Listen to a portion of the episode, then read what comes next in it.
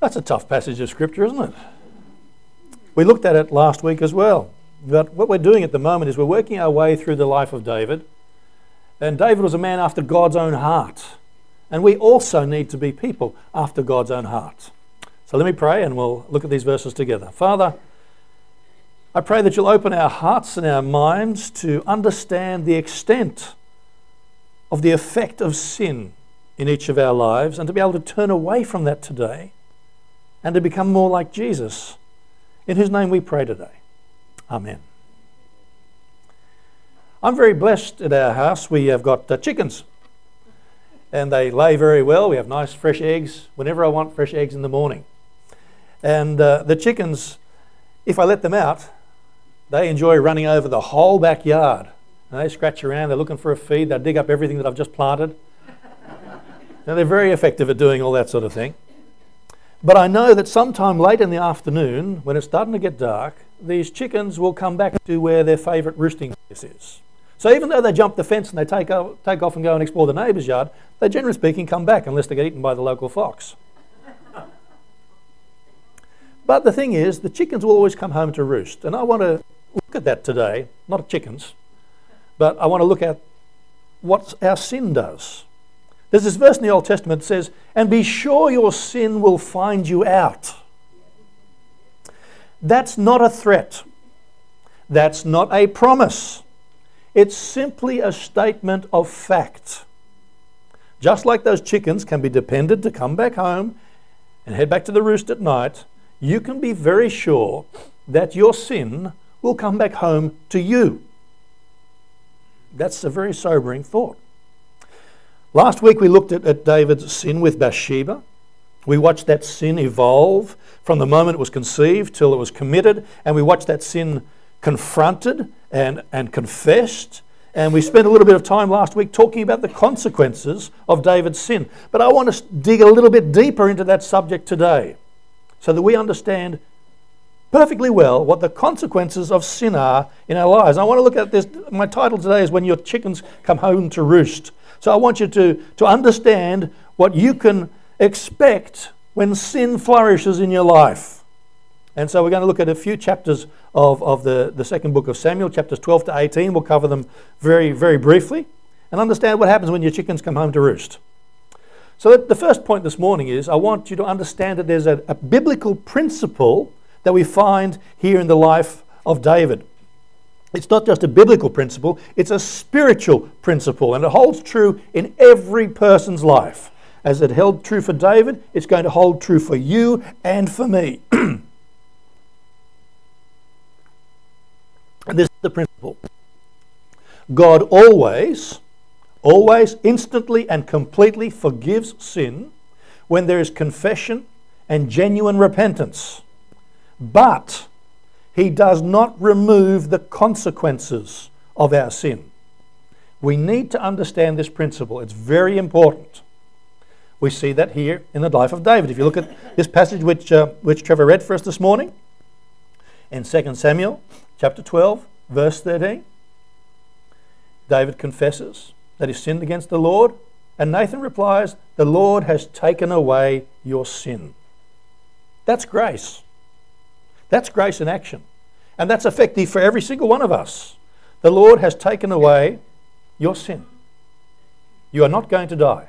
But then look at verse 14. But because by doing this you have made enemies of the you made the enemies of the Lord show utter contempt the son born to you will die.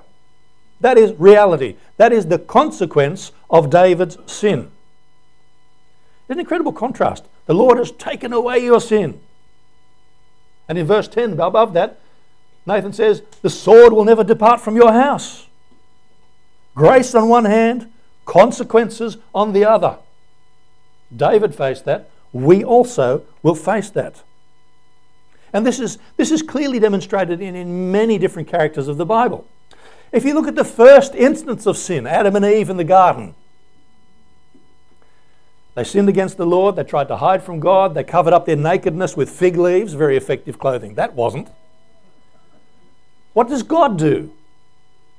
Well, there's an animal sacrifice of some kind because God makes for them coverings out of animal skins.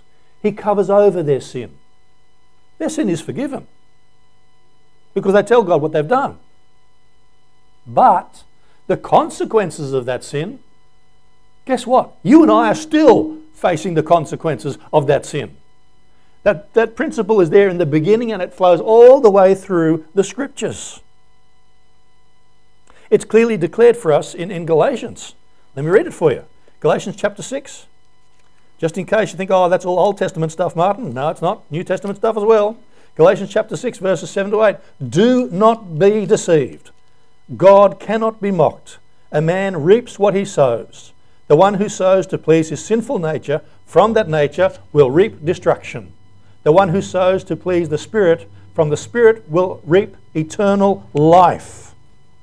You always reap exactly what you sow, and you always reap more than you sow. And you will reap what you sow in this life. Now, these are grace verses, okay? This is New Testament what I'm talking to you about. This is not written to the Old Testament people, this is written to you and me. We need to understand the consequences of our sin. So here's the idea that they express confession and repentance do not stop the harvest of your sin. If you sow it, you will reap it. You can be forgiven, but you will reap the consequences of your sin. See, somehow or another, we've, we've come to believe that if we confess our sins, it's like it's never happened. Well, yes, in, in the courts of justice, that's true. You know, it's all scrubbed out in some ways. It, it's not remembered by God. But we put into train a series of events that God cannot and will not, in His justice, remove. God gives us grace. We will not die because of that sin. And grace means that we'll have God's help to face the consequences of our sin. Grace means that we are, we are free to come into line with God's plan for our lives. But grace never means that we are off the hook. Where sin is sown, a bitter harvest is always reaped. We need to understand that. We really do. Because if you sin against me in my person, right, if I get abused in some sort of way, I can forgive you. Absolutely, completely and utterly, I forgive you. But the consequence will be I'm not going to trust you. Right?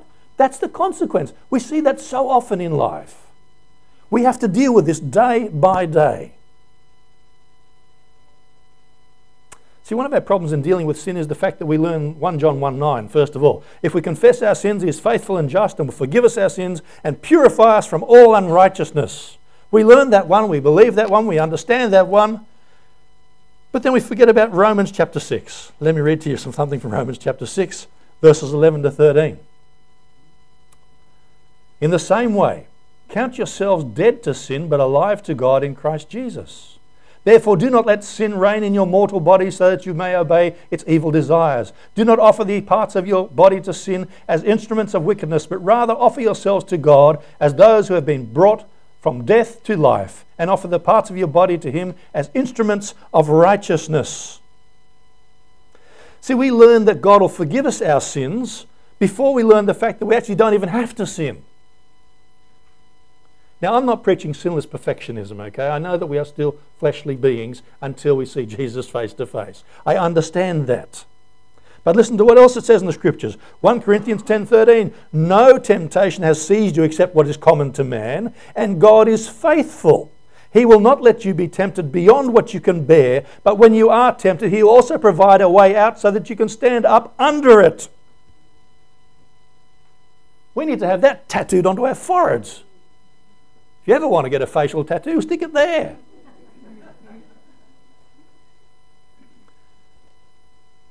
God will not let you be tempted beyond what you can bear. So, you know, when you fall into sin, God has provided for you as a born again person a way out under this. You didn't have to follow that path. He made you into a volitional being. That means you can make a choice. And I know those choices are hard. I struggle as much as you struggle. But I go back to this verse. I understand that I was bought with a, at a price. I do not belong to myself. I am not my own. I belong to Him. I do not have to choose that path that's tempting me. I can choose a different path. So we, we are, we're kind of trained and programmed in some strange way to, to, to say, oh, you know, I, I can sin and I'll just, I'll just tell God about it afterwards and He'll forgive me and it's all good. Well, that just makes you a Sunday Christian, doesn't it? The rest of the week you walk in sin.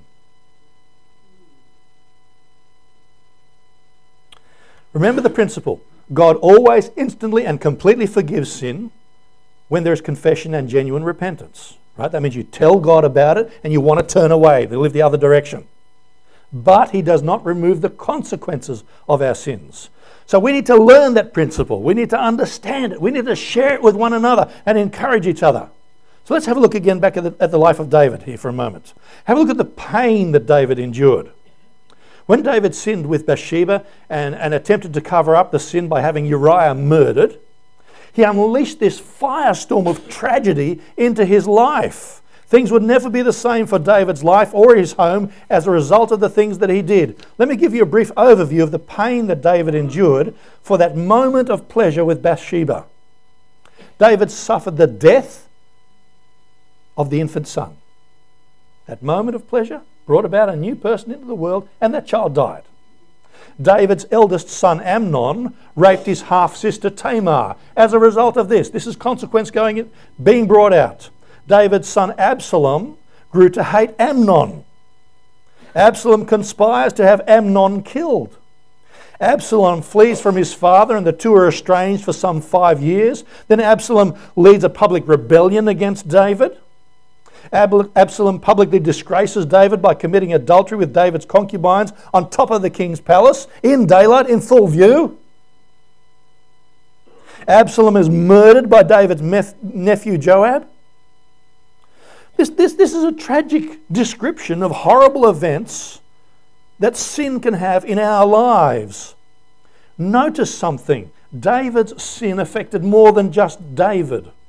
David's sin affected his whole family more than it did anyone else. So, after all the smoke is cleared, he has four dead sons, a kingdom in shambles, he has disgraced wives, he has a tarnished reputation, he has a disgraced daughter, a trusted counselor is dead by suicide, amongst other things. Even though David sinned, his sin affected totally innocent people.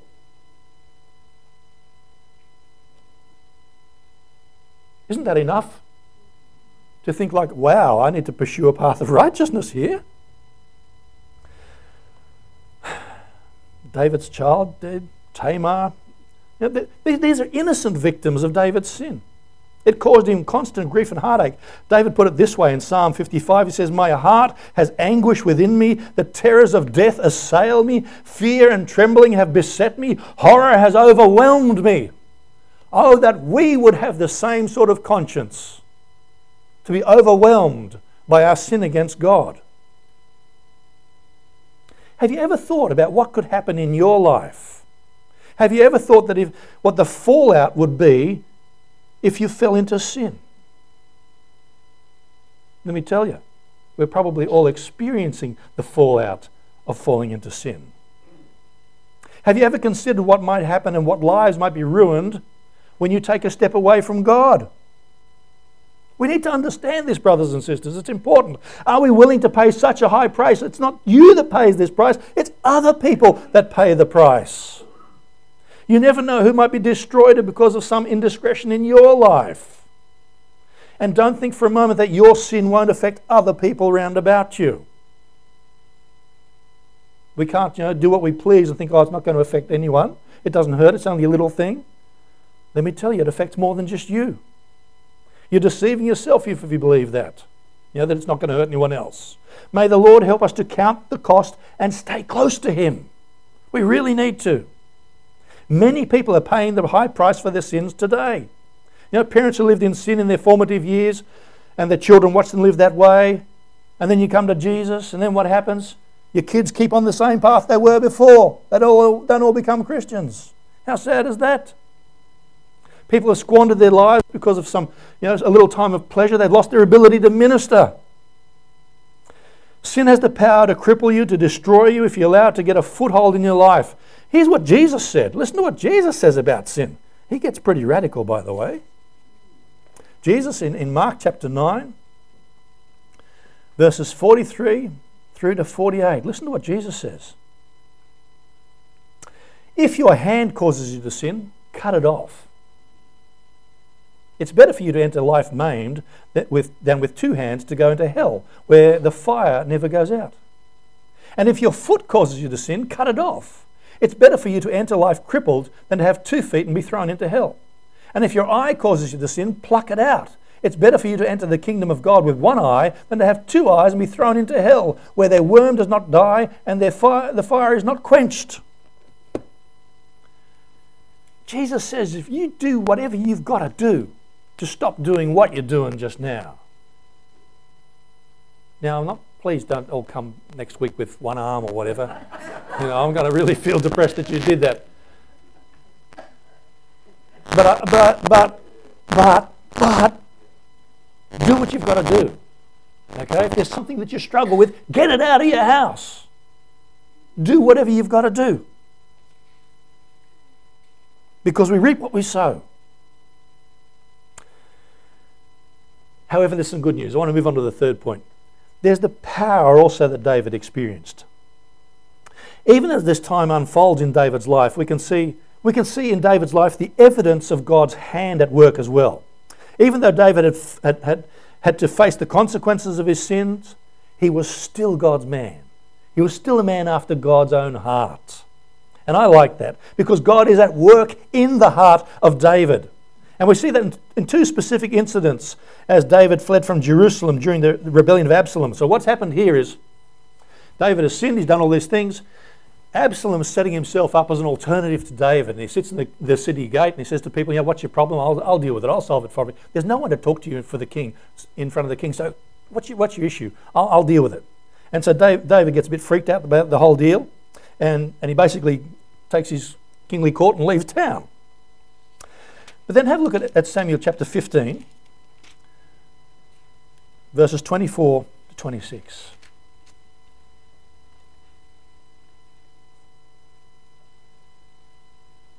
What's happening is, is David is fleeing town and, and all of Israel is upset about what's going on here. Verses 24 to 26. 2 Samuel 15. Zadok was there too, and all the Levites who were with him were carrying the ark of the covenant of God. They set down the ark of God, and Abiathar offered sacrifices until all the people had finished leaving the city. Then the king said to Zadok, Take the ark of God back into the city. If I find favor in the Lord's eyes, he'll bring me back and let me see it and his dwelling place again. But if he says, I am not pleased with you, then I am ready. Let him do to me whatever seems good to him. So Abiathar the priest was leaving with David. He and the Levites were taking the ark from Jerusalem. And David sends the ark back into Jerusalem, says, Look, I'm going to depend upon God. This is a consequence of my sin. I have to face this. But you know what I'm going to do now? You go back, you, this is where you belong, in Jerusalem, with whoever is the king at the time. I'm going to face the consequences and I'm going to trust my God in the midst of the consequences. Do you see David's heart? He's changing. He says, No matter what, I will depend upon God now. Now look, have a look at chapter 16, verses oh, 5 to 14. This is an interesting thing. David approached Bahurim, and a man from the same clan as Saul's family came out from there. His name was Shimei, son of Gera, and he cursed as he came out. He pelted David and all the king's officials with stones. Though all the troops and the special guard were on David's right and left, this bloke's bold, right? He's chucking rocks at him, and these fellows have got spears and swords and decapitate your stuff. As he cursed, Shimei said, Get out, get out, you man of blood, you scoundrel. The Lord has repaid you for all the blood you shed in the household of Saul, in whose place you have reigned. The Lord has handed the kingdom over to your son Absalom. You've come to ruin because you are a man of blood. Then Abishai, son of Zeruiah, said to the king, Why should this dead dog curse my lord the king? Let me go over and cut off his head. This bloke's only chucking rocks. He's got a sword. Yeah, I can understand. But the king said, What do you and I have in common, you sons of Zeruiah? If he is cursing me because the Lord said to him, Curse David, who can ask, Why do you do this? Then David said to Abishai and all his officials, My son, who is of my own flesh, is trying to take my life. How much more then this Benjamite? Leave him alone, let him curse, for the Lord has told him to. It may be that the Lord will see my distress and repay me with good for the cursing I am receiving today. So this man is, is following David, cursing him as he, as he does so. And, and David's nephew wants to decapitate him. But again, David, what does he do? He places his hands in the fate of God.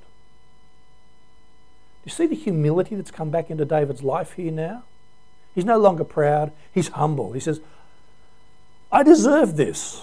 I've sinned against God and I'm going to pay a penalty, but I'm going to trust God in the midst of all of this. And that's important. David has, has paid a high price, but he's come out of these, these dark days with a changed heart. There's been restoration in his relationship with God. There's humility. He faces his sin like a man, and God gave him the grace to get through those consequences. So, if there's one big glimmer of light in this dark, tragic tale, it is the fact that God brought David through it all and restored him eventually to the throne.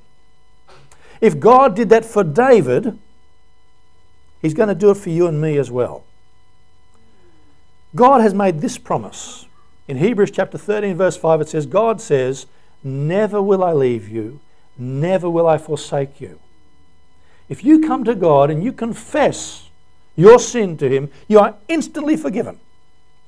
But there will still be consequences in the terms of the relationships that we've broken with one another. Yet God is going to be there.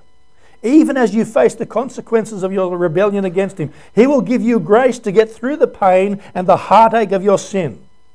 What does God say to Paul? He says, My grace is sufficient for you, for my power is made perfect in weakness. When you come to that place and say, I can't do it anymore, God, then you're in the right place. You just lean on Him, and He'll give you the grace to get through the difficulties of this life. And He'll be standing there to, to receive you when you come to yourself. You remember the story of the prodigal son? The father comes running out when the son finally comes to his senses and comes back to his father. God the Father is going to come running to us too when we come back to our senses. Brothers and sisters, I really wish that I could tell you this morning that once you got saved, you'll never fail again. But you know what? That would be a lie. And I can't tell lies like that. Maybe some other ones, but not this one. So I can promise you this when you do fail and fall, God will help you through the process of confession and repentance and restoration. He'll even keep you through the dreadful consequences that sin brings into your and my lives. That's incredible promise. God, listen to what God says through Jeremiah. Let me read you a little passage from Jeremiah. This is cool. Jeremiah chapter 18, oh, verses 1 to 6 ish. This is the word that came to Jeremiah from the Lord Go down to the potter's house, and there I'll give you my message. So I went down to the potter's house, and I saw him working at the wheel. But the pot he was shaping from the clay was marred in his hands, so the potter formed into, an, into another pot, shaped as it seemed best to him. Then the word of the Lord came to me O house of Israel, can I not do with you as this potter does, declares the Lord? Like clay in the hands of the potter, so are you in my hand, O house of Israel. We can be marred. We can get off the path. We can do the wrong thing. But God will mold us back into the image that He wants us to be molded in. What sort of image does God want to have in us? We are to be molded into the image of Christ. Remember to grow up into the measure of the stature of the fullness of Christ, it says in Ephesians? That's what we're supposed to be like. And God's going to make us like that. Yes, we still got to pay the consequences. There's still going to be issues going on in our lives, but God will make us like Jesus if we come back like David and be humble ourselves under God's hand. It doesn't take much sin to leave an eternal mark on our lives, on our family, on our community, on our nation. Look at the things that are being passed through Parliament at the moment. Here in our own state. I'm shocked at the, the way that our parliament deals with things and how, how cheap life has become. Yet in the Northern Territory, animals are now considered to be sentient beings, and you can be punished for being naughty to those animals. Right? If you don't give your dog a, a, a, the water at the end of the day, you can be punished and go to jail, but you can kill your children. Think like, whoa, our world's gone upside downside, hasn't it? This is the consequences of sin working themselves out in our community. David learned a harsh lesson. Some of you have learned harsh lessons as well. Some are in the process of seeing chickens come home to roost. Sin always carries a great price tag, but it doesn't need to be bad as it could be. If there's unconfessed sin in your life, I challenge you bring it to Jesus right now. Confess it, repent of it, pray for the grace to face the consequences. If you're reaping a bitter harvest today, the only thing you can do now is come to the Lord and submit. Humble yourself under His hand in what He's doing in your life. If things are right between you and the Lord, I encourage you to come before Him and ask Him to help you. Help you make the right choices from here on in. Stay on that right path. If you see someone who's skating close to the edge, I invite you to bring them to the Lord and pray for them that they might be delivered from their sins before they incur this incredibly high price that they have to pay. And if you're not sure about your relationship with Jesus, come to Him today, now, right now. Get that settled so that the future will be settled for you as well. Brothers and sisters, will you join me in prayer?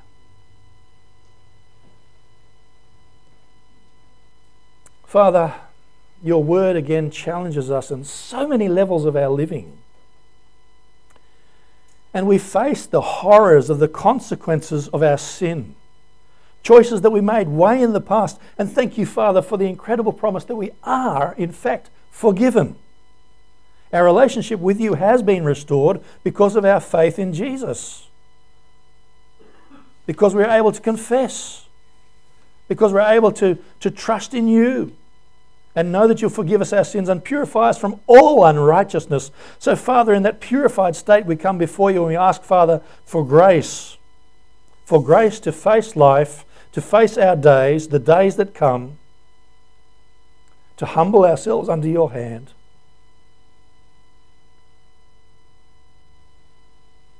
And to know that you are sufficient. And Father, I do pray that each of us will continue to humble ourselves under your hand in such a way that we might be molded into the image of Jesus. So that when this world sees us, they can see that we are human beings just like the rest of them. But may they see Jesus in the way that we act, the way that we pray, the way that we love, the way that we forgive, just as we've been forgiven. May we live our lives for your glory, we'd ask. In Jesus' name. Amen.